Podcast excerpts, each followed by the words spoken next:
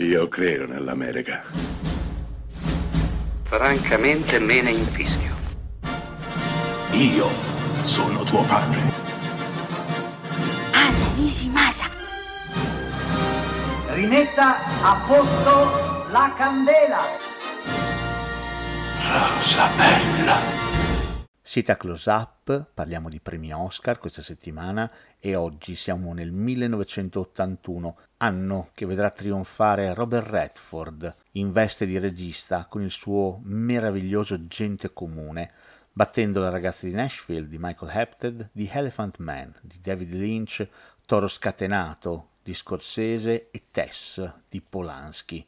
A Redford andrà anche la miglior regia per un film di fatto straordinario un racconto sentito e appassionato di una famiglia alto borghese che deve affrontare qualcosa di enorme, il lutto per la perdita di un figlio. Chi rimane dovrà fare i conti con tutto questo e Redford riesce a raccontarlo magnificamente nel suo film.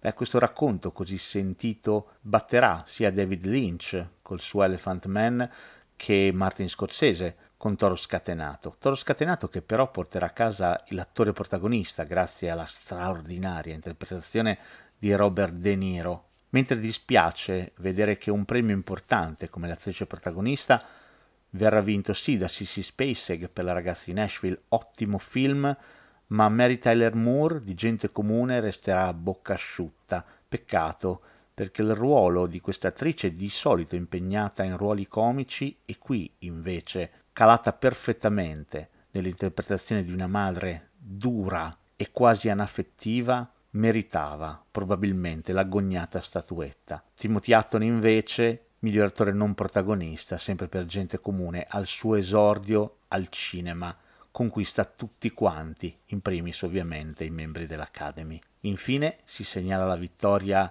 di Saranno Famosi e di Michael Gore, che porta a casa la statuetta per il miglior score e anche per la miglior canzone, Fame appunto, lasciando a bocca asciutta John Williams e la sua celeberrima partitura per l'impero colpisce ancora.